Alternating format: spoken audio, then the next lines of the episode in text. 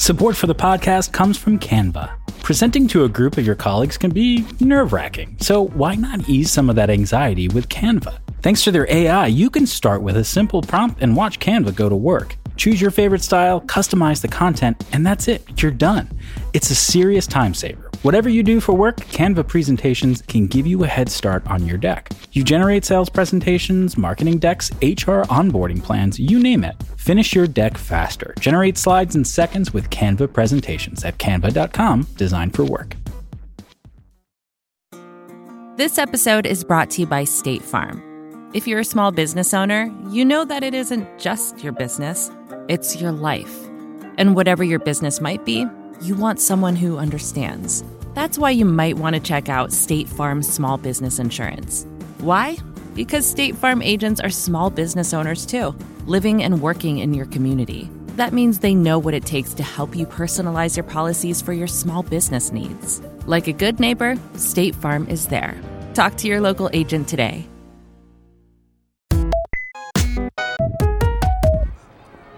Hello, and you're listening to The Vergecast, the flagship podcast of building your own lightsaber. I'm your friend Alex Cranz, and I gotta confess, I just lied.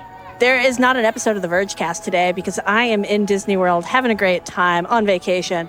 But don't worry, we've got an episode of Land of the Giants playing for you. This season is all about dating apps, and it's really, really interesting. I think you're gonna like it. On Friday, Nilay and I will be back to talk about everything going on in the news this week with lots of other people from The Verge. Stay tuned. Until then, have a great day. Rock and roll.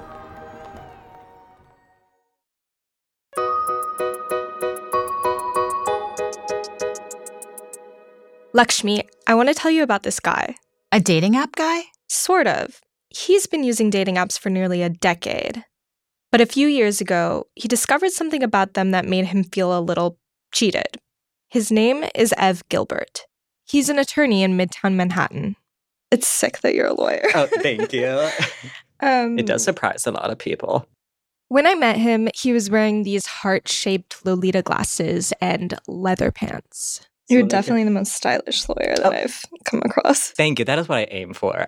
And when it comes to the apps, he's seen it all. He told me he started using them when he was pretty young. Like most little gay kids, I was using like Grindr when I first started because that's like really the only way to like meet other gay people. Grindr was enough when he was living in the suburbs. But he moved to New York in 2016 and had a new city, new me moment. And so he decided to try some new dating apps. OkCupid was first. It had these quirky, queer friendly ads on the subway that caught his eye. I do fall for ads very easily. Then he got on Tinder. When I started, Tinder was like, oh, this is the fancy one. This is the one that you go to to meet like a more long term partner. At the time, Tinder was already building a reputation as a hookup app. But when Gilbert compared it to Grindr, it actually felt more serious. So he was on these apps for years and went on so many bad dates, you know, he wanted to be done. I mean, dating burnout is real. Totally. And then in 2018, he thought he saw the light at the end of the tunnel Hinge.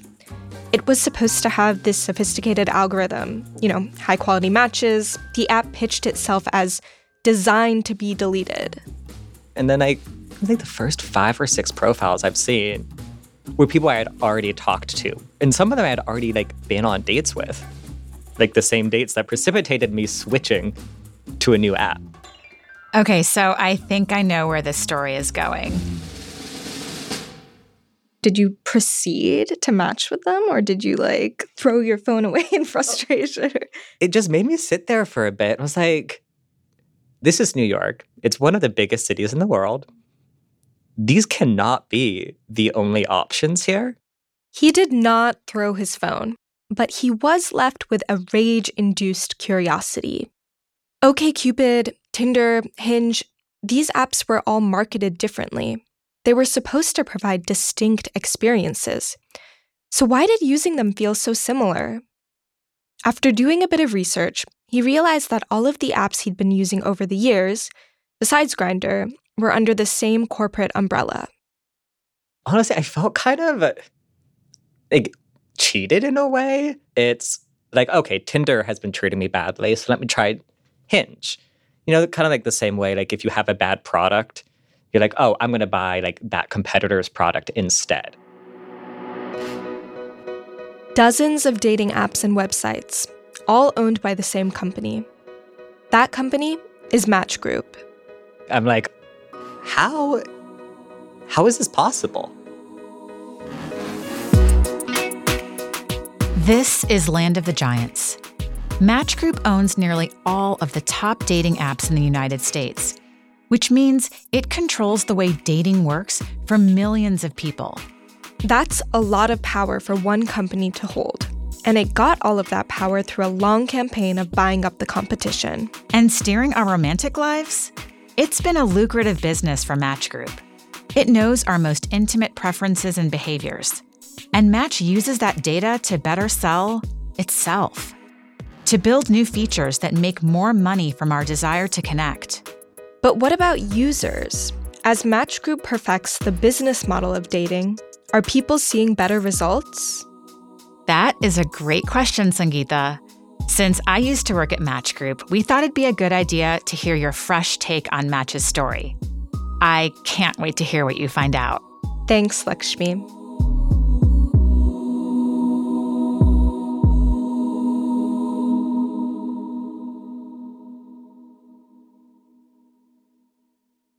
The dot com boom in the 90s was a bit of a wild west and a young computer scientist named Gary Kremen wanted to try his luck. He had an MBA from Stanford, but his big business idea was pretty simple. He bought up a bunch of catchy domain names jobs.com, housing.com, autos.com. He also owned sex.com and match.com. In 1995, the first version of Match.com would have looked familiar. I've seen old mock ups and like they literally look like the classified section in a newspaper, which probably don't even exist anymore. That's Amarnath Thombre. He's the CEO of Match Group Americas.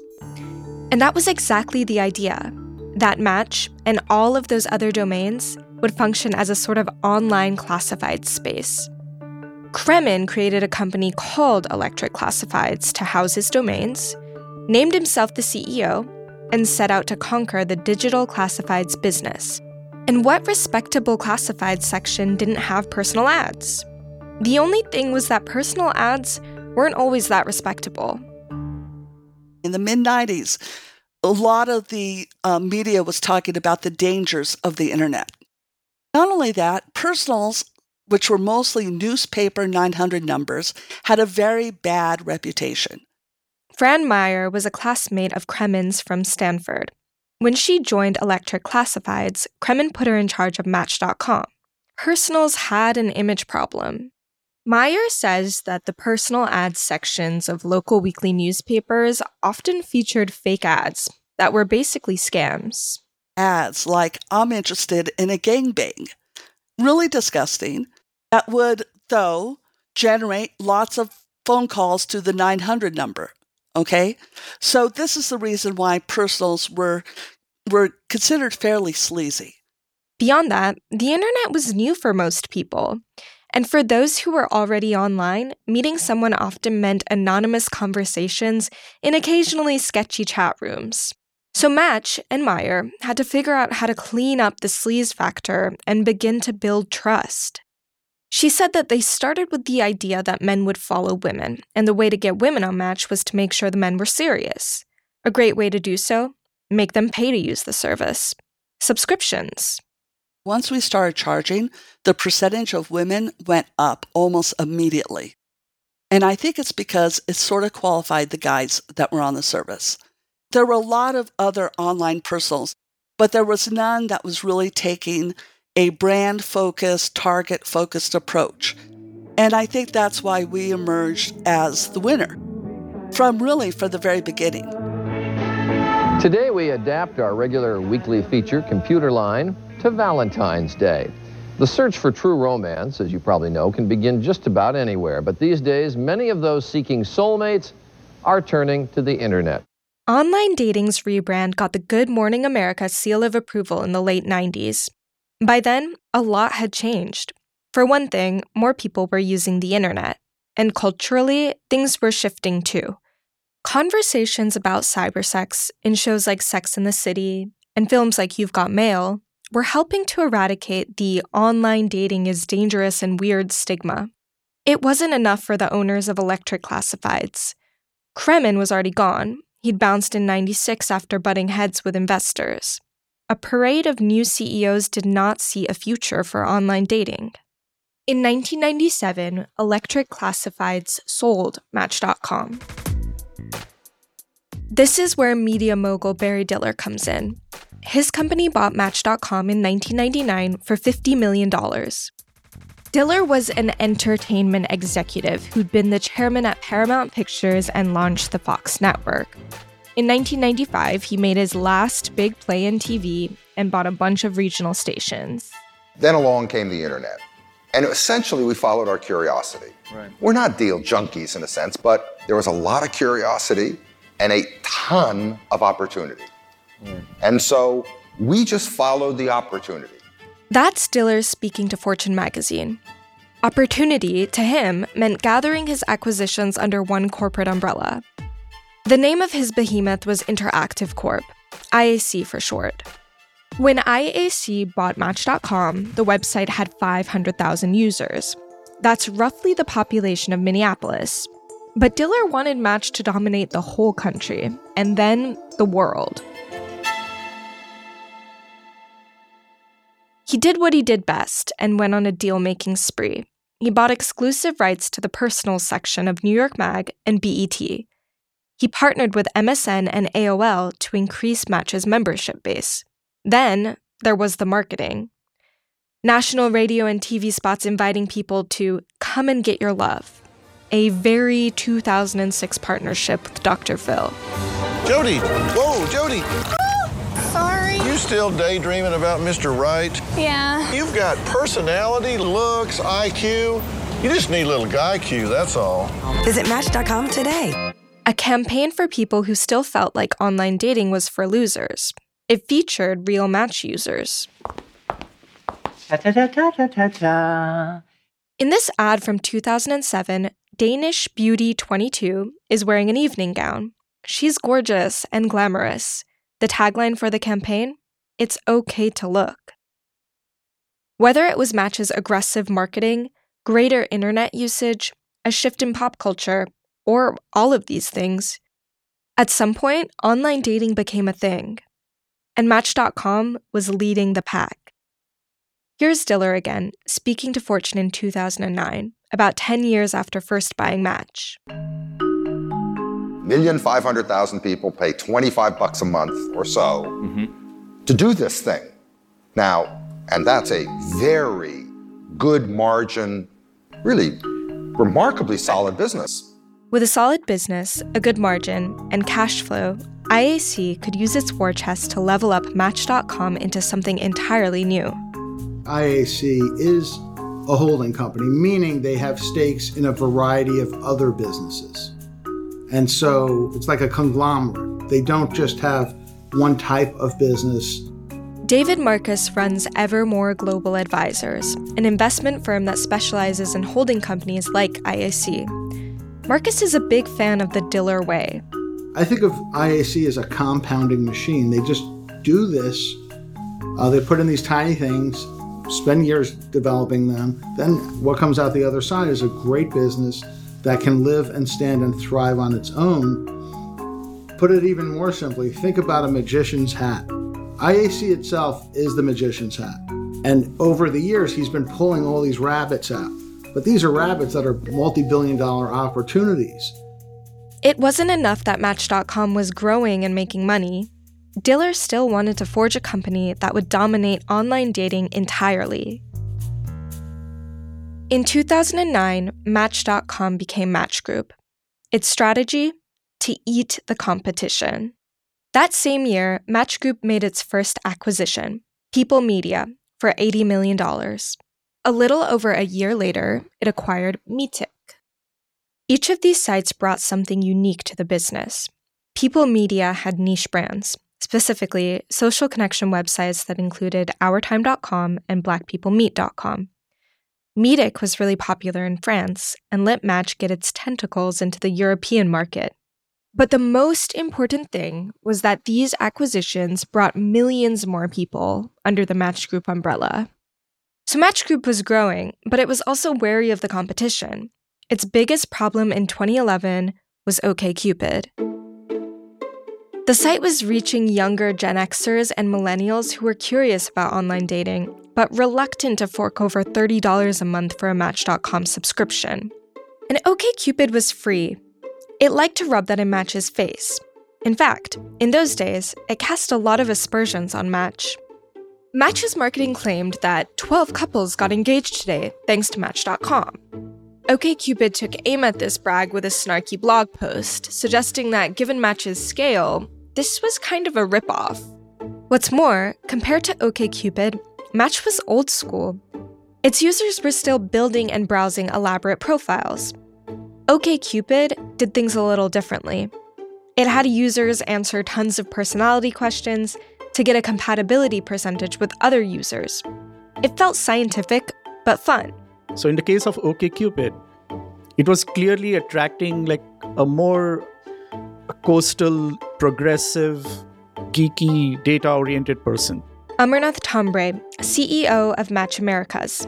So it was a very unique, passionate user base that liked to answer questions and like it was a very different way of analyzing and matching people as well as assessing people. So instead of competing with OKCupid, Match just bought it. Match's next major target was Plenty of Fish, a free dating site that was wildly popular in the mid 2010s. It was launched by Markus Frind, a computer scientist, back in 2003. And it became so successful because Frind mastered the SEO game. When people searched for dating in LA or dating in New York, they would see Plenty of Fish at the top of the results. Kim Kaplan joined the company in 2009. So, my first week at Plenty of Fish, we went to an online dating conference in Miami. And Markus got up on stage and was presented with a Darth Vader helmet. And it was basically them saying, You're going to kill everybody in the industry. In a 2009 profile in Inc. magazine, Frind talked about how he worked one hour a day and made $10 million each year running the site from his apartment. Markus said he would never sell. He, he reiterated that number of times to everybody I'm never selling, I'm never selling, I'm never selling. Why would he? He was making millions and he owned 100% of Plenty of Fish. Which, by the way, was true to its name. It had 3.6 million daily active users in 2015. Amarnath Thombre again. I think it was uh, number two in the country. So that was like, obviously, it was huge and extremely popular. Uh, in like the smaller towns or small town America.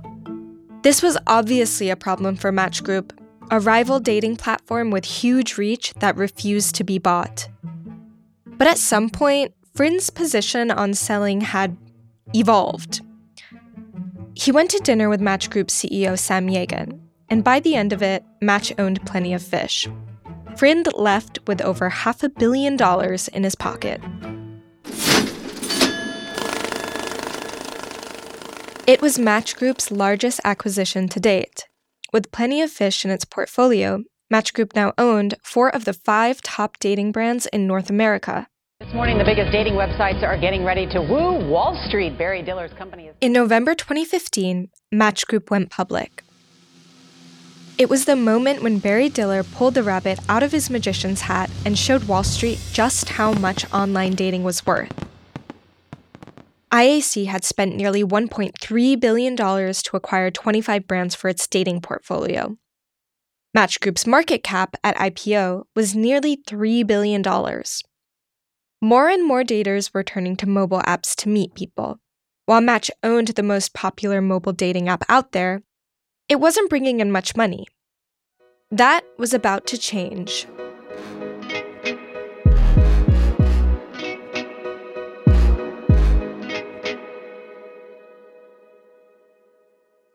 Support for this podcast comes from Canva. They say Rome wasn't built in a day, but you know what you can get built in a day? Your creative deck. You can generate creative decks to use for all your important presentations with Canva. Thanks to their AI, you can start with a simple prompt and watch Canva go to work. You want a sales presentation for a tech company? Done.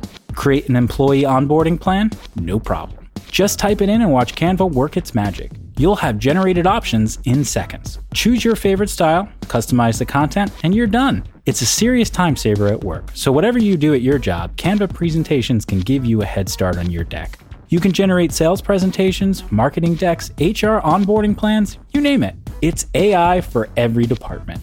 It's easy to learn, it's even easier to use. And because it's built in Canva presentations, you can stay focused on the task at hand with no app switching. Finish your deck faster. Generate slides in seconds with Canva presentations at canva.com, designed for work. This episode is brought to you by State Farm.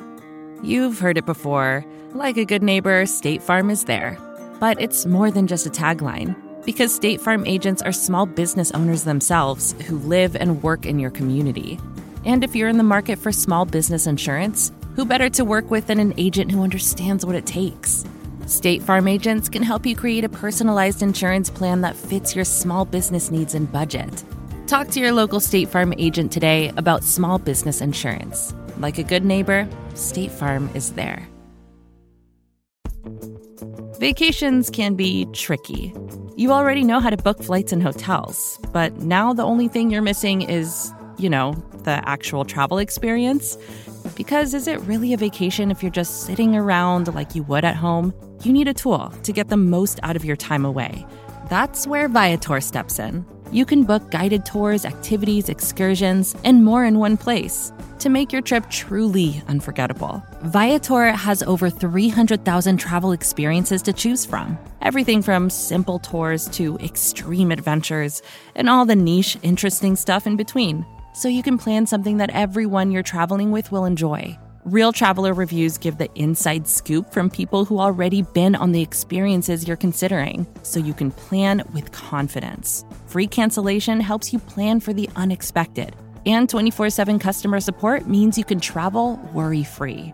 Download the Viator app now and use code Viator10 for 10% off your first booking in the app. Find travel experiences for you. Do more with Viator. Support for this podcast comes from Constant Contact. If you're a business owner, you already know that it's really, really hard to cut through the noise of everyday life. If you want to connect with your customers, you need to break through the noise. You need Constant Contact. Constant Contact is a marketing platform that makes it easy to reach new audiences, grow your customer list, and connect over email, text, social media, and more.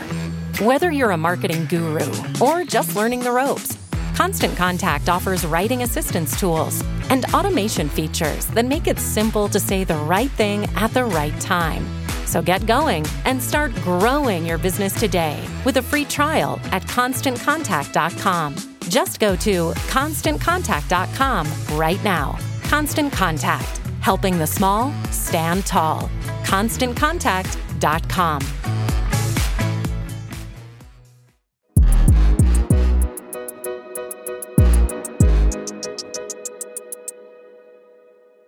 In 2013, about a third of Match Group's users were signing up for its products on mobile devices. By 2015, that number was closer to 70%. Part of this was thanks to Tinder, which was created in an incubator owned by IAC. That relationship eventually evolved into Match Group owning the app. Tinder still had something of a startup spirit, though. It spent the first couple of years focused on growth, not revenue. That all changed when Match Group was preparing to go public. I do remember, you know, finding out like, oh, hey, we have to monetize, I think based upon an earnings call. That's Jonathan Badeen, one of the co founders of Tinder. And I was like, wait, we're, we're what? it's like, okay. Tinder had followed a common playbook make the app free and figure out how to make money later. Well, it was later, and Match Group wanted Tinder users to start paying up.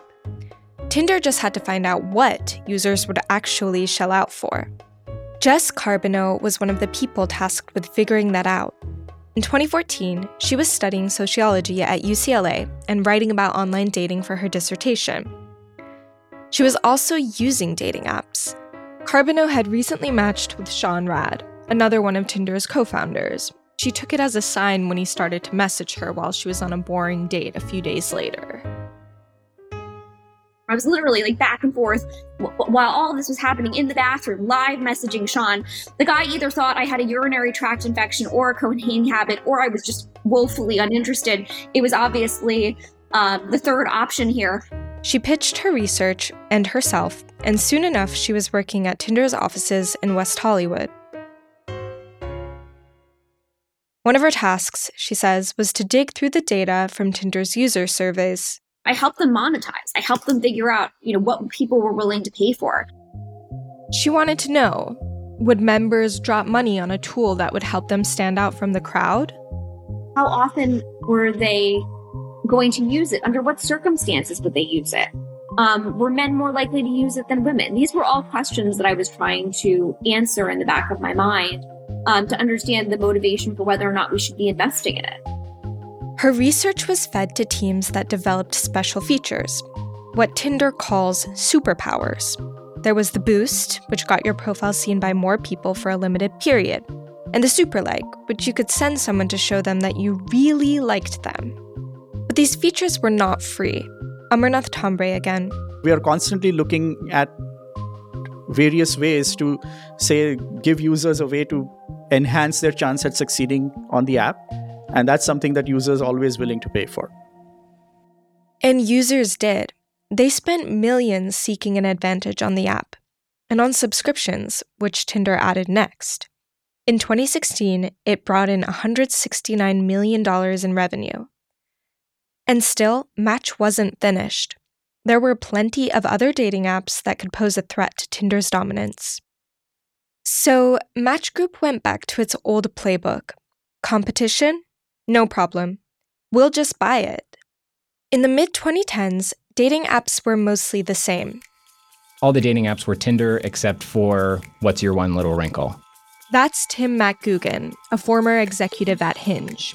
In the early years, Hinge was pretty much just like Tinder, but it used social media to connect users to friends of friends we were chasing their tails. We had a swiping experience very much like theirs. We had profiles very much like theirs. We had a couple little things that made it a little bit different, and we had a little bit of a different ethos, and all that was well and good. Uh, but ultimately, people saw us as the same kind of product, and they used us in the same way as a numbers game. But Hinge didn't want to be Tinder, it wanted to beat Tinder internally we were like at war against Tinder. We were like, we need our product to be better than Tinder's. They're all about gamification. We're all about like really like human design. Lucy Mort was a product designer at Hinge in late 2015 when that war against Tinder took shape. A Vanity Fair piece on Tinder's role in the rise of hookup culture had gone mega viral. Tinder, it said, was patient zero in the quote, dating apocalypse Romance as we knew it had been destroyed. Tinder had reduced it to swiping and bad sex, and anyone who was serious about finding a partner was out of luck. This is music from an animated video that was part of Hinge's anti Tinder campaign. In it, a man who looks a lot like Hinge CEO Justin McLeod wanders through a kind of dating hellscape with signs to attractions like eye candy and one nighter. Then he walks through a door that says Hinge and finds a bright paradise of happy couples. The campaign was called The Dating Apocalypse, the same name as that Vanity Fair piece. It was not exactly subtle. If most other apps were just Tinder with a twist, Hinge's new plan was to be everything that Tinder wasn't, to be the anti Tinder. We knew that if you can really like get to the core of what a young single woman's problem is and solve that, then you're going to like have a successful dating product. And at the time, it was like single millennial women. They were just like so tired of hookup culture, tired of like not really knowing a man's intentions. And that was the problem that we really set about solving. Mort led a redesign of Hinge to make it feel less Tindery. It started with dropping the swipe. The traditional swiping app experience was a numbers game It did lead to this like culture where people w- weren't coming into using a dating app with the intention of really like dating and getting to know someone and getting into a relationship. What we wanted to do was to create a environment where uh, actions meant what they were supposed to mean. So we knew we had to like slow people down to make sure they're really measured with their decisions and to like help get the conversation started. While Tinder liked to brag about its billions of swipes and introductions, Hinge used different metrics. Good dates per user became the app's North Star, according to Tim MacGougan. If we were the best at creating dates for our users, we would win. In 2017, Hinge's strategy had started to work. It was gaining users, and venture capitalists were getting curious. They weren't the only ones. I'm always looking for like what's missing, right? Like is there a need, user need out there that's that is not being served? Amarnath Thombre again. Tinder was like fun and fast and easy and like everyone loved it. Uh, but there was a certain kind of user which I think I, I call it like more intentional like millennial who wanted like to spend more time on each profile be a little more intentional about who they want to meet learn more about that person they wanted something cool and fun and modern as tinder but a little like slow and intentional In theory, acquiring Hinge would help Match Group remain a one stop shop for any online dating experience a user could want. You know, if you hate Tinder, we've got the anti Tinder. So in 2017, Match made an initial investment in Hinge. Two years later, it bought the whole thing. Hinge hadn't beaten Tinder, it had joined it. But that was good enough for MacGougan. It was a strong sense of validation that what we were doing was working and that we had a, uh, a promising future. And Hinge maintained its image as the anti Tinder after joining Match Group. Hinge wants you to meet someone great. Even if it kills us. Hinge, the dating app designed to be deleted. But Match didn't buy Hinge just to fill out a place in its portfolio. It expected the app to bring in cash, too. We needed to make money.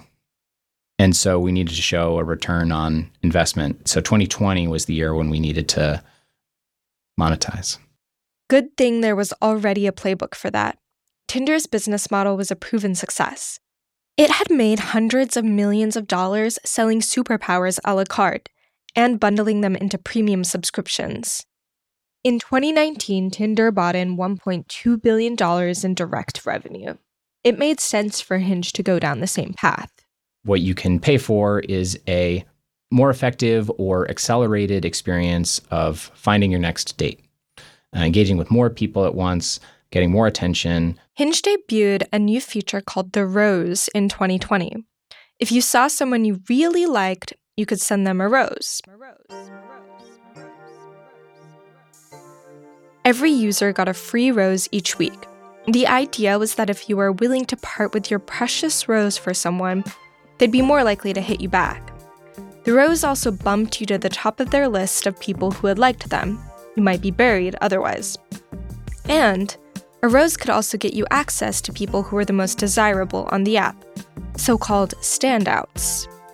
You could buy more roses for $3.99 a pop, and, of course, they're cheaper by the dozen. If all of this sounds familiar, that's because the rose is just Tinder's super like in cellophane packaging. The reception to some of these new features, which were, after all, ripped from Tinder, was a little bit frosty. Lucy Mort again. Yeah, it's like withholding pieces of the experience and like dangling a carrot in front of a user, but being like, mm, pay us to get it. And I think that can feel like kind of shitty as a user. But it seems like these apps are improving on taking our money and making us spend more time on their apps than they are uh, in, in actuality matching us with people that we're more interested in, right? That's Jeremy. We're only using his first name because he works as an app developer and wants to keep his job. Anyway, Jeremy is one of the dozens of dating app users we talked to for this series. He's skeptical of the effectiveness of roses and the other superpowers the app asks users to pay for. I would never pay to send a rose to someone on Hinge, and if I did, I I wouldn't think that they'd be motivated to um, match with me over someone else. But Jeremy does pay for a Hinge subscription. It lets him see people who have already liked him, and that, he says, makes things more efficient. But he's not sure efficiency has helped him find what he's really looking for a partner. For Jeremy and many other users, it's not clear if buying all of this extra stuff is working or if it's just throwing money into the void. Sarah Satirov is another dater. She diligently uses her free rose every week. I mean, upwards. For sure, if it's been a year, then I've given out 50. Um, but I do it every week. So, however long it's existed, I've been doing it once a week. One person has responded to a rose she has sent. A guy who is thinking about moving to her city. They talked for months before he arrived, but in person, the chemistry was non existent. I think I kept going out with him because I was like, on paper, he is so perfect. And there's got to be something here that I'm missing. I've got to be able to unlock the connection here. And there just wasn't. And I think that's the thing. You can't uh, you can't account for and you can't app optimize for the connection. You just can't make that a feature. Edison Wilkinson also hasn't had luck with roses. Hinge does that like, oh my goodness, we know you'll be attracted to these women. And you have to like you give them the one rose you get or pay five bucks for a rose. Yes, absolutely. They do that for sure. Have you paid to interact with those women? Absolutely, for sure. Absolutely, and nothing has come from it at all. Fool me once, shame on you. Fool me twice, I need to get off this app. but that's not what's happening. People are staying on the app and they're paying on the app. In 2020, Hinge brought in $90 million in revenue. It nearly doubled the following year. Hinge was making more from each paying user, too. In 2019, that was around $5 per month. In 2022, it was 25. The value proposition of these premium features is more efficiency, more visibility, more likes, more, more, more. But do they allow users to achieve their romantic goals? to find partners? I put the question to Amarnath Thombre, the Match Group executive. Do you think those um, other features do give people more success on the app? Yes, they do. I mean, like the obvious proof of that is that they're willing to continue to pay for it because they see, when they use it, they see uh, results, and when they see more results, they want to buy it again. Obvious proof is a stretch. Of the dozens of users we spoke to, it seemed that what people were paying for was the promise of results. Like, spend enough and surely they'll meet the right person. Eventually. I wonder, are the roses uh, helping people find love? Is that what the data is showing? It is. It is. I mean, I think there's a stat on the app itself that, like, once if you send a rose, you have a far higher chance of getting a response and getting into a conversation than you don't. That's not really what I asked. But former Hinge exec Tim MacGougan says Match's money making strategy, while not perfect, is a win for everyone. Users want to go on dates. That's what the product is there to deliver. People who pay for these things are getting incremental value, otherwise, they wouldn't pay for them. The roses that they're buying are working. The boosts they're buying are working. The subscriptions that they're buying are working. They're having a better experience and more dates. And if you want those things, then you can pay for them. Um, you, you don't, great. Functionally, I can know that we took nothing away from the free experience when we introduced them. Um, and, you know, a listener might believe me or they might not. I don't know. Um, it's a hard thing to prove. And who trusts big corporations, you know?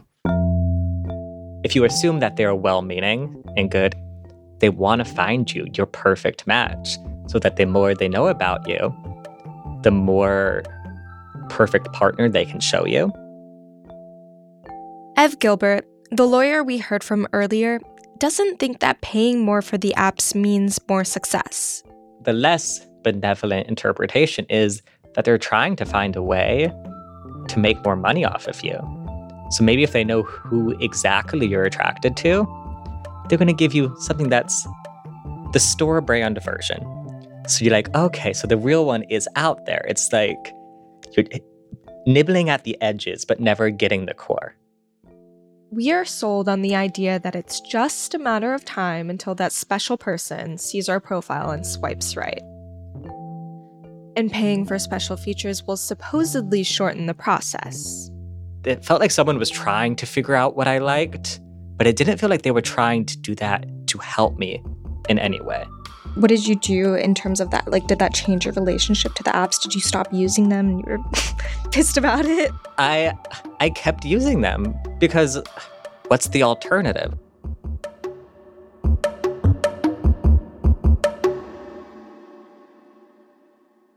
Lakshmi, welcome back. What did you think? I take it that Ev Gilbert does not pay for dating apps. I don't think so. In his final year of law school, he actually wrote a paper calling Match Group a monopoly. It's like that moment when you realize Procter and Gamble makes all of your household products or that Rupert Murdoch is the hand behind a lot of the news. But then you stop and think about dating apps. You're hoping they'll help you find other humans to connect with. And then you think, uh, they're run by a multi billion dollar corporation trying to keep its shareholders happy. That can be concerning. Is this late stage capitalism at its finest? Anything and truly everything has a price. The thing that strikes me is our love lives are being steered by Match Group's business objectives. So people are paying for all of these features and they don't really know if the money's getting them anywhere. Yeah, being a part of Match Group seems to flatten these dating services into money making machines. But a lot of people feel like there aren't many alternatives to this world that Match Group rules. And Match Group truly has its tentacles in every niche of the market, from black singles to single parents to folks over 50. No matter where you turn, you're in the match vortex. So many different cars, but when you lift the hood and take a look at the engine, it's still Match Group. In our next episode, we're going to go one layer deeper into the system and look at the algorithms that are literally shaping our romantic futures. How daters are noticing the patterns in how the apps work and trying to figure out ways to make them work a little better for themselves. Special thanks to Dr. Helen Fisher, Mark Brooks, and Jim Osman. Archival clips in this episode are from CBS This Morning. Land of the Giants Dating Games is a production of The Cut, The Verge, and the Vox Media Podcast Network. Oluwakemi Aladesuyi is the show's producer. Cynthia Betubiza is our production assistant. Charlotte Silver fact checked this episode. Jolie Myers is our editor. Brandon McFarlane is our engineer and also composed the show's theme. Nicole Hill is our showrunner. Additional support from Art Chung. Jake Kastrenakes is deputy editor of The Verge. Nishat Kurwa is our executive producer. I'm Sangeeta Singh Kurtz. And I am Lakshmi Rengarajan. If you liked this episode, please share it and follow the show by clicking the plus sign in your podcast app.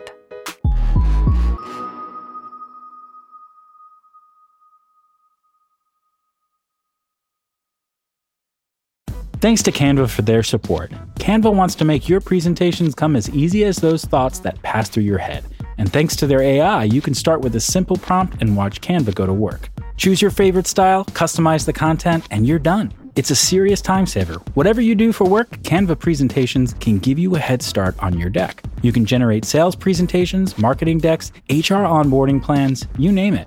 Finish your deck faster. Generate slides in seconds with Canva presentations at canva.com, designed for work.